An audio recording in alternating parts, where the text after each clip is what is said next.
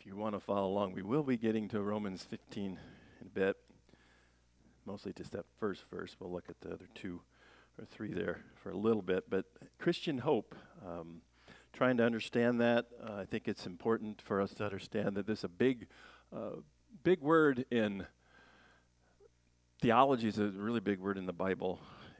In understanding what it means, and that's kind of why we're doing this series because you get uh, questions about this. Because when I think I gave you that analogy before, where somebody would you'd ask somebody, "Well, do you think uh, you're going to be with God when you die?" That's a good question, um, and people will say, "Well, I hope so."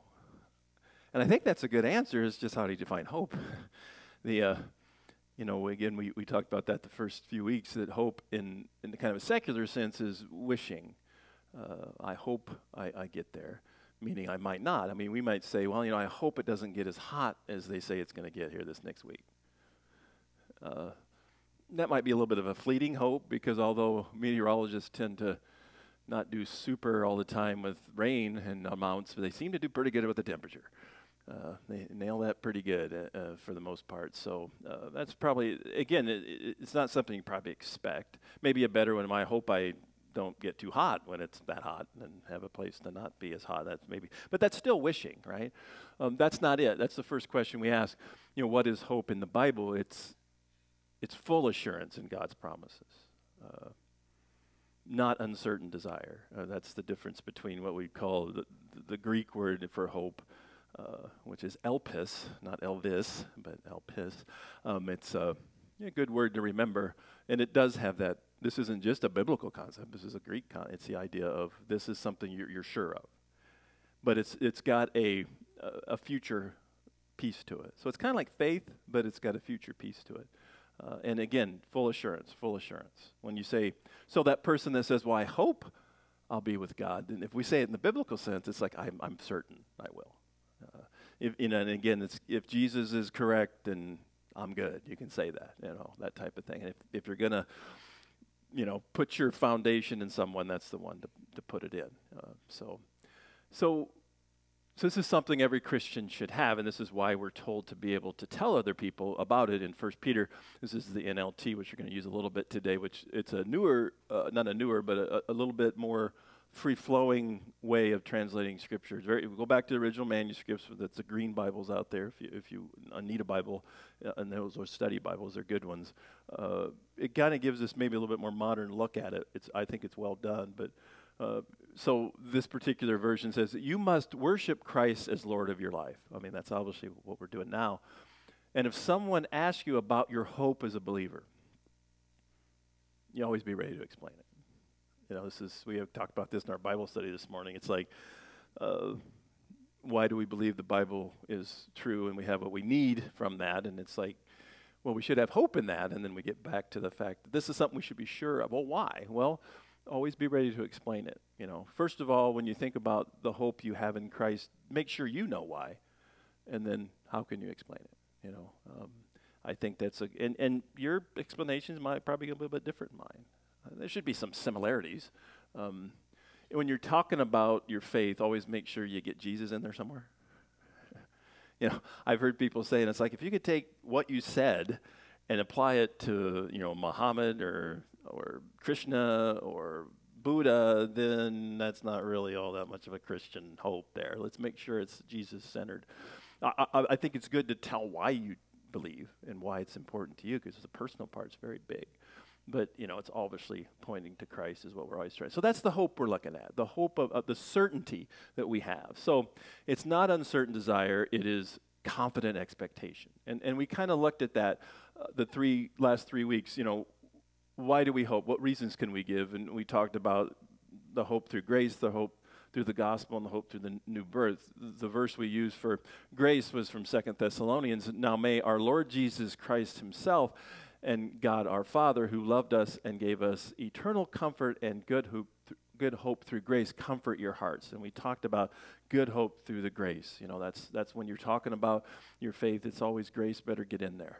Um, the other one you'll hear people say, Well, I hope I'm good enough.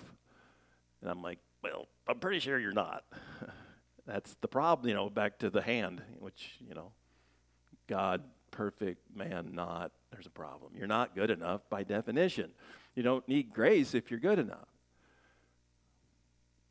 You only need grace if you're not. So that's what we talked about the first week. In the second week, we looked at Colossians 1, and I'll, I'll read it here. It's the good news of the gospel of Jesus Christ. The, you know, grace creates the gospel, and this is the, the means with which we are saved. And it's 21 through 23. If you're looking for a real good summation of the gospel, it's, it's really good.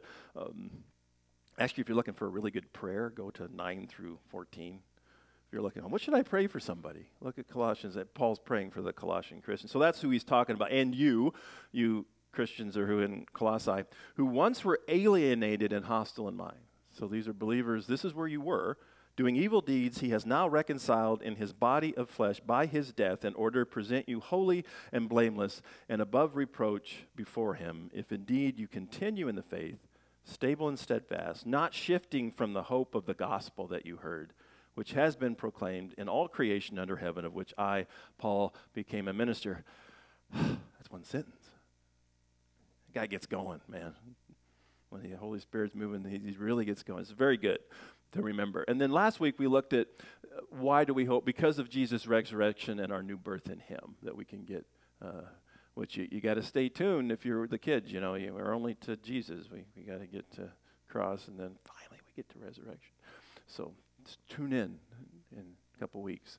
But 1 Peter 1 talked about that. Blessed be the God and Father of our Lord Jesus Christ. According to his great mercy, he has caused us to be born again to a living hope through the resurrection of Jesus Christ from the dead. You know, he talked about how the resurrection vindicates the cross. It's, it's, it's, it's good evidence for it and gives us that certain, uh, certainty that Jesus' words were true uh, and that born again, we talked about, you know, you can debate, argue about exactly how that happens, but that it happens is the main thing. Something changes in our hearts so we can see the kingdom of God.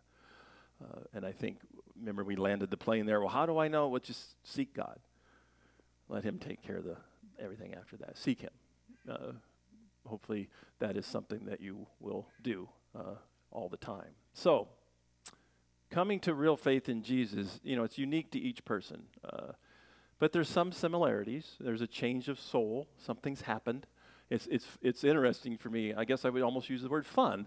To, if you've done that, you start talking to somebody, maybe you don't know them well, you find out they're a Christian, and you ask, well, how did, you know, how did, tell me about your faith walk a little bit. You know, it's always very fun to do that because it's unique and it's cool and it's relational and it, um, and they have different ways of putting it and it, you get to know somebody really well. But but they're eventually going to see that they were guilty before God. There was a problem, and they recognize God's grace through Christ. So, and then you strive to live a life after that that honors Him. That's kind of what we are summing up here. But this is probably, and it's it's good news. I think this is good news because it's real, but it doesn't always come as good news. Um, when you become a Christian, the enemy becomes real. I mean, that's very biblical. That's what we're going to look at today. Not, not you, know, you're sitting there. Well, I thought this was going to be a fun sermon. Well, I think it'll be fun. Uh, but it, it, it, this is this is something we have to deal with. And uh, in First Peter, we get a, a really good picture uh, of the of the the enemy. Stay alert. Watch out for your great enemy. He's talking to obviously a group of Christians there, but I think we can. It's, it's talking to us. Uh, the devil. He prowls around like a roaring lion looking for someone to devour. It's, uh, it's, uh, yeah, it's sobering. You know, we're not going to get into a lot of the metaphysics of this. We can do that in a Bible study. But, but the idea that there's an enemy out there, there's a problem out there. Uh, the, you've got things that are always going against Christ. You know, the, the way the Bible puts it is the world, the flesh, and the devil. You know, and and that's out there. And the fact that, again, this is just kind of a logical way to look at it. If you're not much of a problem to him, he probably won't bother you much. If you're just kind of, well, you know, whatever, Jesus is helpful when I'm trying to make sure my field goal kicker makes the field goal. Um, I mean, why would he bother you? I mean, really, you're not really an enemy. you know, he uh, it's, the, it's when you really get close to Christ that you're going to see this happen. Um, and we'll look at some very, very hopeful and, and uh, uh, comforting scriptures here in just a second to help us with that. But once you commit to following Jesus, uh, sometimes this idea comes that there's no longer to have to struggle with life anymore. That's out there. You know, come to Jesus and you'll be healthy, wealthy, and successful, you know you know, and maybe you will. and I don't think, you know, you don't want to be the anti of that. We come to Jesus and you'll be sick, uh, stupid, and poor. You know, do you want those three things? I don't think that's what we want. That, that's not what we're saying either. You know, it's reality. Um, do we have to struggle with guilt, fear, and sin? You know, so it sounds good. I, I like it. In fact, you know, in my fallenness, I think I would want that. If God said, "Hey, do you want to?" live the rest of your life and, you know, popping grapes and having somebody with a palm leaf, you know, you got that idea on the veranda somewhere and or do you want to struggle with, you know, overcoming evil and struggle with some suffering and cry together with people and it's like, well, I, I think I'll go ahead and take A. You know, who, who among us? Yeah, I, I, don't think we're supposed to seek suffering. It seems to find us, right? Um, and Jesus said, you know, in this world we'll have trouble, but but we're not free from the struggle. That's you know that's very true. I don't know. Do you, this is kind of an easy question now. I think. Do you know what Israel means? You know, it was a name that was given to Jacob when he wrestled, hint hint, with the, that angel God being dude in by the river Jabbok. What's that? He struggled with God. That's what it means. Interesting. You know, not that it's, it's, it's a bad struggle, it's just the fact that even in our redeemed state, you know, when God sees us as blameless, as Colossians said, we still fall short of his glory and we, we, we struggle in this life. You know, it, it's, it's not utopia, it's not going to be. Uh, this life is where we point to the next for the most part. Um, but you have to remember some verses, and we'll look at these. You know, your, your future is not going to be all peace and sweetness. And, and, I know this doesn't preach as well as it will. Um, I think the main thing will. Uh, this beautiful experience of New Hope is going to be threatened. Uh, and that's why you see, you know, when people, we could have it at VBS. You could have a young child that, hey, you know, I really didn't know that much about Jesus. This is somebody I want to follow. And if they really start following, then they're going to get there's going to be doubts come in their mind. There's going to be things that do I go back to the same behavior?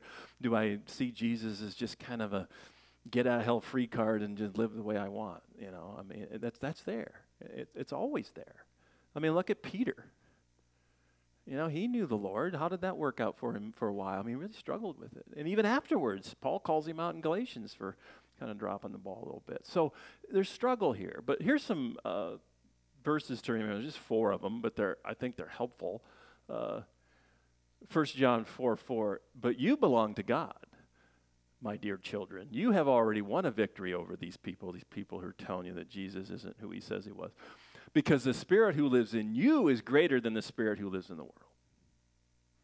You know, Jesus shows us that. I love, we, we were studying, uh, were studying Matthew on Saturday morning. We're sitting around there having our coffee, and we've got Jesus, uh, uh, somebody who's you know oppressed by an evil spirit comes and jesus is just like you out. There's no debate. There's no struggle. It's not like oh gotta get him out of there you know kind of the yoda star warsy thing. No it's just go. I mean and and they know that. The, the, the one who is in you is greater than the, the one who's in the world. That's that's good to know if you go up against evil, you probably won't do well. But if God does, he'll, he'll, he'll be fine. And that's what we, so that's what First John's telling. The one who is in you is, don't worry about that. Um, and then in First Corinthians, and we have received God's Spirit, not the world's Spirit. So we can know the wonderful things God has freely given to us. So you, you live into that. Um, John 12, Jesus, right before the upper room, he says, The time for judging the world has come when Satan, the ruler of the world, would be cast out. Well, what happened to get Satan to be cast out? It was a cross. There's that scene, if you've seen The Passion, you know, Mel Gibson's film, that's in Aramaic, which I thought was really cool. But, and you have to read the subtitles. But, remember that, you know, the, the he gets beat up and the cross and all that. But, you know, there's that Satan figure in there. And, and if you haven't seen that movie, that's up to you. It's, it's, it's intense.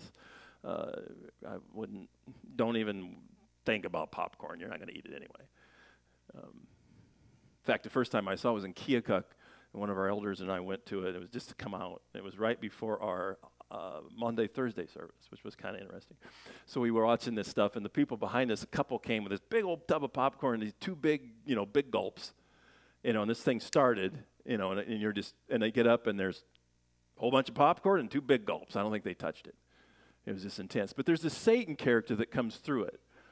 And Satan's there when he's getting beaten, and Satan's there when he's on the cross, and Satan's there all the time. And at the when the cross, when he says, This is finished, there's a picture from what would probably be the father's viewpoint. And he's looking down on the Satan character, and, and you, I think Satan finally figures out. And I love this term. It's my term, but it's still, I love it. He was a useful idiot. He thought he was helping kill Jesus, and that was a good thing, but he was actually helping kill Jesus, and that made all the difference. You know, that's the thing. That's what the ruler of this world is going to be cast out. You know, you think about it, this is kind of an aside, but why would Judas tempt, or excuse me, the devil tempt Judas to betray Jesus if that was going to end up saving the world? I don't think Satan knew what was going on. Just kind of fun. Well, fun's maybe the wrong word. Uh, comforting, you know. He's not omniscient. But again, the rule of the world was cast out by Jesus. He's much stronger. Um, we know he could have called legions of angels to get him off the cross, but he didn't because of us. And then James 4, I like this one. So humble yourselves before God. That's a good start. I was going to actually wear my humble shirt, but maybe next week. We'll see. Resist the devil and he will flee from you. I kind of like that, you know. But first of all, humble yourself before God. You know, it's not not because of you, but because of him. I don't know, maybe this would be a good way to look at it. It's like, you know, you know, and it's all kind of metaphoric, obviously, but evil comes at you, you know, the Satan comes at you, and he looks at you, it's like, this isn't a problem, but then he sees Jesus standing behind you, and he's kind of like, eh, I think I'll try someone else. Yeah, and I think that's what we, so think though in the background. Yes, it's a battle. We're going to see scriptures that tell us that, but it's not a battle we can't win. And in fact, we just read it's already been won. It's just, can we live that way? You know? And we have to be so careful that we don't turn victory into success and only good things in this life. I, I mean, I don't know. I could probably list a lot of good things that happened this week to me, and maybe a few bad ones. I mean, it happens that way. I don't think we need to to to say well, I don't know what this week holds. There's only one being in the in the world in the universe that does. But what are we going to do? what are we going to do when the good times come? What are we going to do when the, the, the, tough times come? So, when you're truly born again to this new life in Christ, you're born for a battle. And we get this. Ephesians 6 is the quintessential armor of God. For we do not wrestle against flesh and blood, but against the rulers, against the authorities, against the cosmic powers over this present darkness, against the spiritual forces of evil in the heavenly places. And he goes on to talk about this metaphoric armor of God. Well, you don't need armor if there's not a battle. This is a battle. We have to look at it that way. You know, I don't think it's hard for Jesus and this Holy Spirit. I mean, it's just, you know, but it is for us. We have to live into that. Um, why tell us we need to put on armor if we're not going to get attacked? This would just be mean. I mean, think about that. If we're getting ready to leave and I said, you got to put on this 40 pounds of armor before you go to lunch.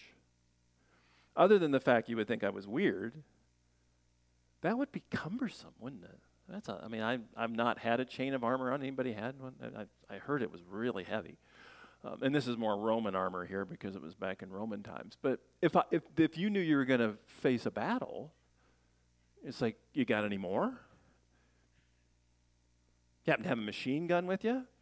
You know, I mean, this is, this is what you only need the armor if there's something to fight, if there's something to fight against. And you, of course, the armor is metaphoric for faith and righteousness and salvation and peace and, and hope, I guess, too. The, the First Corinthians, or excuse me, Second Corinthians 10 gives us more, and this is kind of my I guess, my favorite verses right now in, in my life because we've been using this a lot in our Bible studies and just the way we do church here. For though we walk in the flesh, we are not waging war according to the flesh.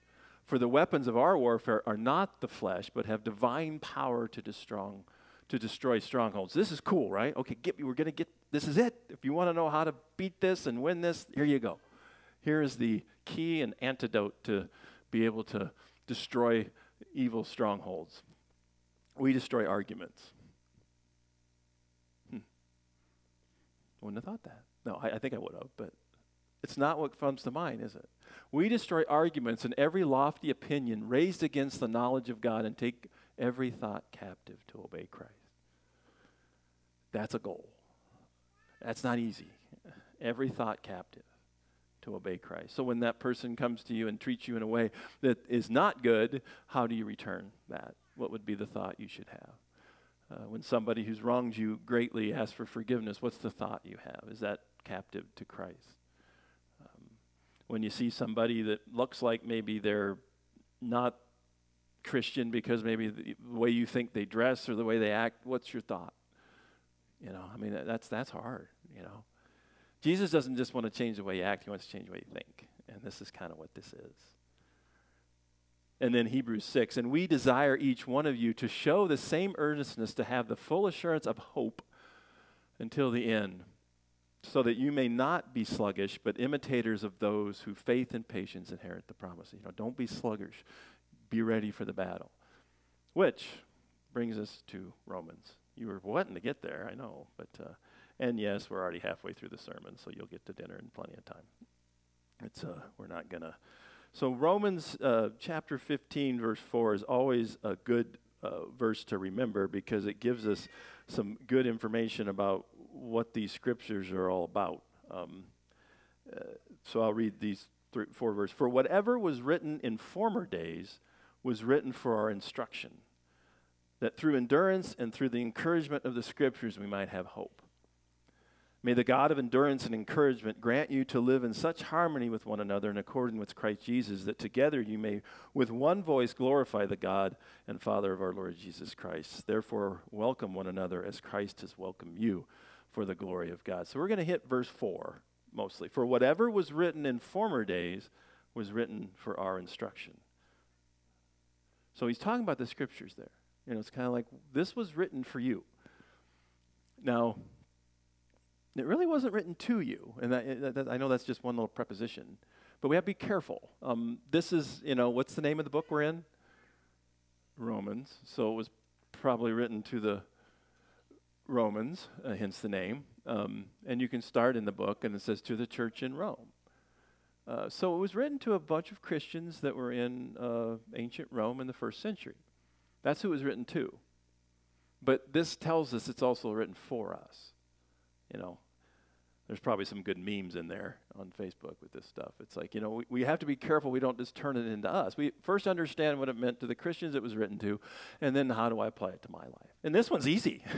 it's like it's directly applicable. All these scriptures were written for you. And you think about that, it is kind of humbling.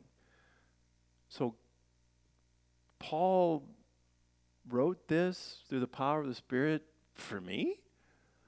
Wow, that's kind of cool and God made sure it's out there for me, well, man, maybe I want to read this stuff if it's, if it's written for me.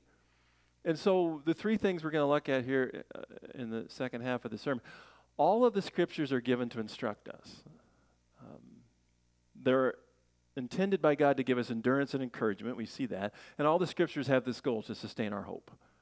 So you can't say, oh, there's just, I'm just beyond ability to overcome this suffering. Um, and so the first one, all of the scriptures are given to instruct us.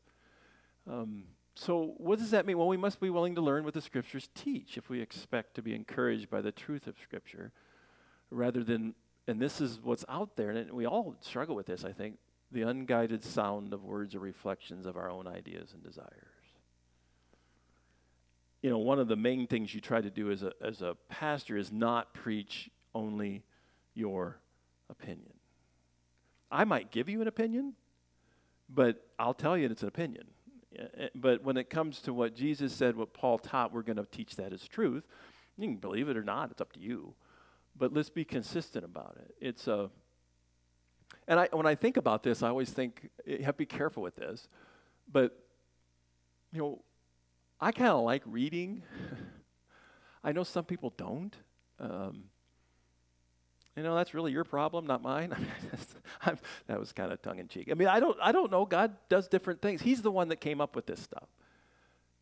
I mean, you go to John 1 1. I love, you know, in the beginning was the Word. It's like, I know some of you, like, in the beginning was the Blu ray. Or the beginning was TikTok. Or the, well, you know, not that those things can't be helpful. And we just talked about a movie that you could watch that helps you with the gospel and all that. And I think that's good. But again, God's the one that decided to write stuff down. Um, and, and I don't know what your day to day reading of Scripture is or your week to week study of Scripture. I've always said this don't worry about how much you read, just get in it. Just, I don't know, spend a week on a verse. I don't care. I mean, it, I couldn't even get one sentence in Colossians out with one breath. And we did one sermon on that and just barely grazed it. You know, just let it let it go. Let it sit there. Let it, you know, just get in it. If you read a verse a day, that's better than reading none a day, right? You know, and just just let it let it help you understand. You know, and uh, obviously we have Bible studies for that. And I'm never going to apologize inviting people to those. I mean, this is what this is, you know, Rome, this is written for us. Why? So we know God. Now, it's not just objective word, it, it's the Spirit too. It's, it's a combination. He's the author of this stuff. Um, and this is the way he came out. But again, if you don't like to read, then don't look at it as reading. Look at it as getting information from God about who he is, who you are, and what makes a difference. And you take your time or go fast. I don't care. Uh, but we, when we have our Bible studies, you know, we learn from each other. You get their experiences. You get how people see Scripture, and it's it, if it's living Word like it is, it's it's gonna get you. It's gonna get you in the heart. So not everybody needs to be a biblical scholar, right? But isn't it nice that some are? I mean, I'm reading from well, we've been reading from the ESV uh, and the NLT, which are I don't know if you've noticed English translations. This book was not written in English; it was written in Greek. In fact, it wasn't, and you go over to Greece right now and speak Greek fluently and not have the first clue what this is saying because it's 2,000 year old Greek. And then you get in the Old Testament, it's in Hebrew, and this, those suckers write backwards. They don't even have vowels. You know, what is wrong with these people? No, I'm just kidding. But, but it is hard stuff. But, and I know some of it. We learned that in seminary, but not like these. We've got hundreds of scholars that get that just are Greek geeks and Hebrew geeks and they go back to the manuscripts that have that, that are you know ancient. Uh, we, if you, we can talk about that if you want, but we, we know we got what we need. Everybody understands that um, because we have too much evidence. But then, how do you get from this ancient Hebrew and this ancient Greek to something we can understand? Well, God's gifted people, and they've decided to take their life to do this for you. So, you know, next time you open your mind, we might just say, "Thank God that these men and women were gifted to be able to do this." Because it was up to us, we might be in really big trouble. Uh, and so, and again, you don't you want to learn Greek and Hebrew? Sure, do it. Go for it if you want. But just having a couple translations helps you see it from different. And we do that. Here's some. I, will do that if you're in a Bible study. You know what, what I'm going to ask when I read a, one verse. I'll say, well, there's here's these two words. What does your Bible have? Because you want to see how different scholars translate it. Because there's lots of synonyms in this world. Um, so you don't have to be a biblical scholar, but be thankful that some are. Um, but again, don't go just to get information. Go, go to the Bible to learn who God is and what He, what He wants to do for you and what He has done for you. And don't just fly over the scriptures to the way to work or the way to bed. I mean, you can do it, but try to really understand what they're saying. I mean, I know that none of the couples here would ever do this, but once in a while I've heard that maybe a husband might not listen real well to what the wife is saying just a little advice to wives if you talk about football and stuff that's important, they'll listen more. Just, just kidding. But we have that, you know, we have that, you know, God says something and you're kind of like, did, are we listening? You know, which, you know, if you think about it, if, if, if you wanted somebody to really understand what you're saying, what might you do? You might write it down. Well, why would you write it down? Well, then they can read it over and over again. What a neat method. Heck, they may make movies out of it if they, it's really important. It's, it's almost like God knew what he was doing. you know? And there have been studies that have been done that the cognitive, the way we're wired, the way our minds wired, there's something about reading the written word that engages our heart, soul, and mind more than just a movie or just audible words. Not that the other two aren't important. But I don't know if you've done that. You know, thank God for Netflix and the rewind button. I'm like, who's this guy again? What was his name? okay, you know, there you go. It, because w- our mind sees this, but w- we're not engaged like we are with the word. Somehow it works better with that. Um, so that's probably, I mean, God did what he wanted to, but I think God wired us to read this stuff and, and, and, and engage it. And, you know, the new thing I've been doing for the last year in Bible studies is like, you know, we're going through the Gospel of Matthew or Luke, and I'm like, okay, Jesus is moving in and he's talking to this guy, and I'm like, in your mind, make a movie. Get the, okay, what's the set going to look like? What, how many people are there? How are they dressed? What are they saying? What's their expression? And your mind just goes, it's such amazing. And, and it's funny if, if we could get in there and see the movie, everybody had a little bit different movie, right? But it still comes back and you engage the scriptures that way. And you can do that. So, if we can try to understand Him continually, if we're, then we can f- fight successfully to maintain the full assurance of hope. If we understand who God is, just today, if you walk out and say, The one who is in me is greater than the one who is in the world.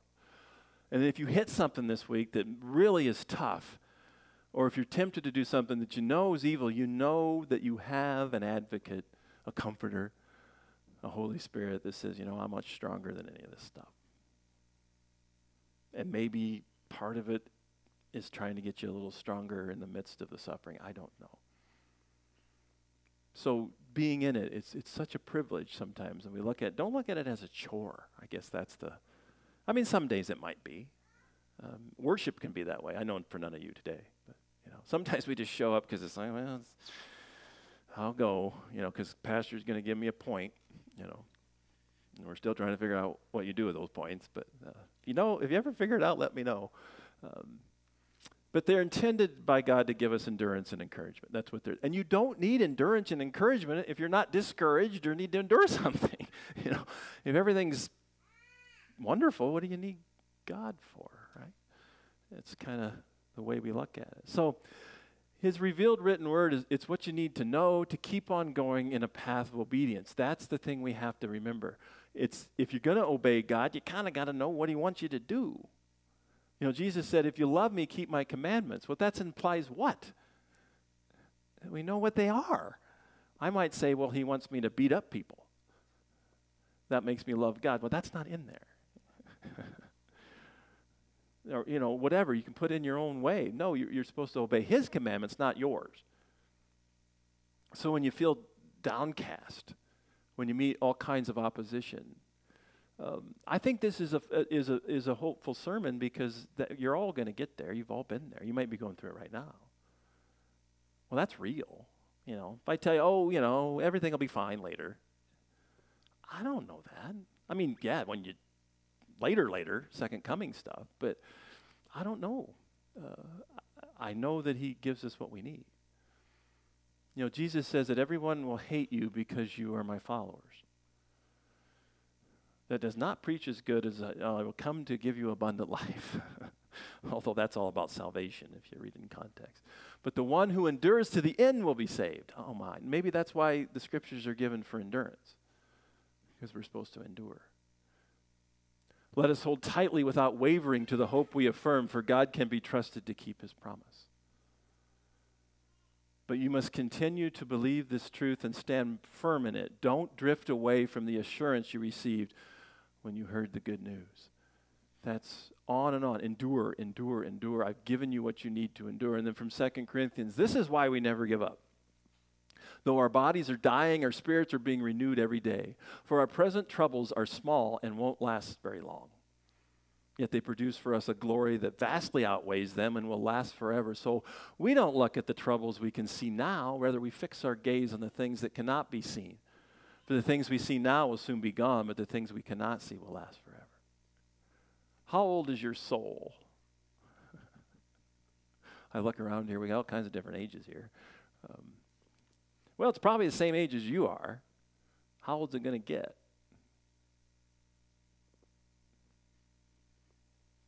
We talked about eternal life, didn't we? That, that keeps going. This life will, this, this body will not endure, but your soul will. And then if you read First Corinthians, I think it seems like we get another body that's kind of like our soul that's eternal too. I'm kind of looking forward to that. Um, but that doesn't mean, and again, don't take this as well, you know, life's really, really terrible right now, but it'll get better. That's not the point. this wonderful thing. I look around at, at, the people here. I mean, think about the relationships you have and the depth that you have. This is good stuff, folks. It's a pinprick of heaven. Uh, it, it's only going to get better once that happens. And He'll give you what. And sometimes we go through the toughest times and find out what really matters is God and each other. Isn't that the two greatest commandments? Love God, love others. It's not really that difficult. So, uh, in the scriptures, going to again and again gives us God's perspective on things, and that's what you need sometimes, especially when you're going through tough times. The biblical per- perspective will make a hard situation endurable. I like Psalm 1. Oh, the joys of those who do not follow the advice of the wicked, or stand around with sinners, or join in with mockers, but they delight in the law or the teaching of the Lord, meditating on it day and night. They are like trees planted along the riverbank, bearing fruit in each season. Their leaves never wither, and they prosper in all that they do. So, summing up here, all the scriptures have this goal to sustain our hope. This is what it's about. So you can endure, so you can have what you need. It helps us. You don't need that if everything's wonderful. It's when you go through the tough situations of life. And it's not just teeth gritting and, you know, pulling yourself up by your bootstraps against all odds. It's, it's driven and sustained by real hope. And if you look at the parable, and I, I, this is your assignment for today. Um, I think I get I think you get an extra point if you do this. Um, read the parable of the sower and tell me what the difference is between verses 19 and 23.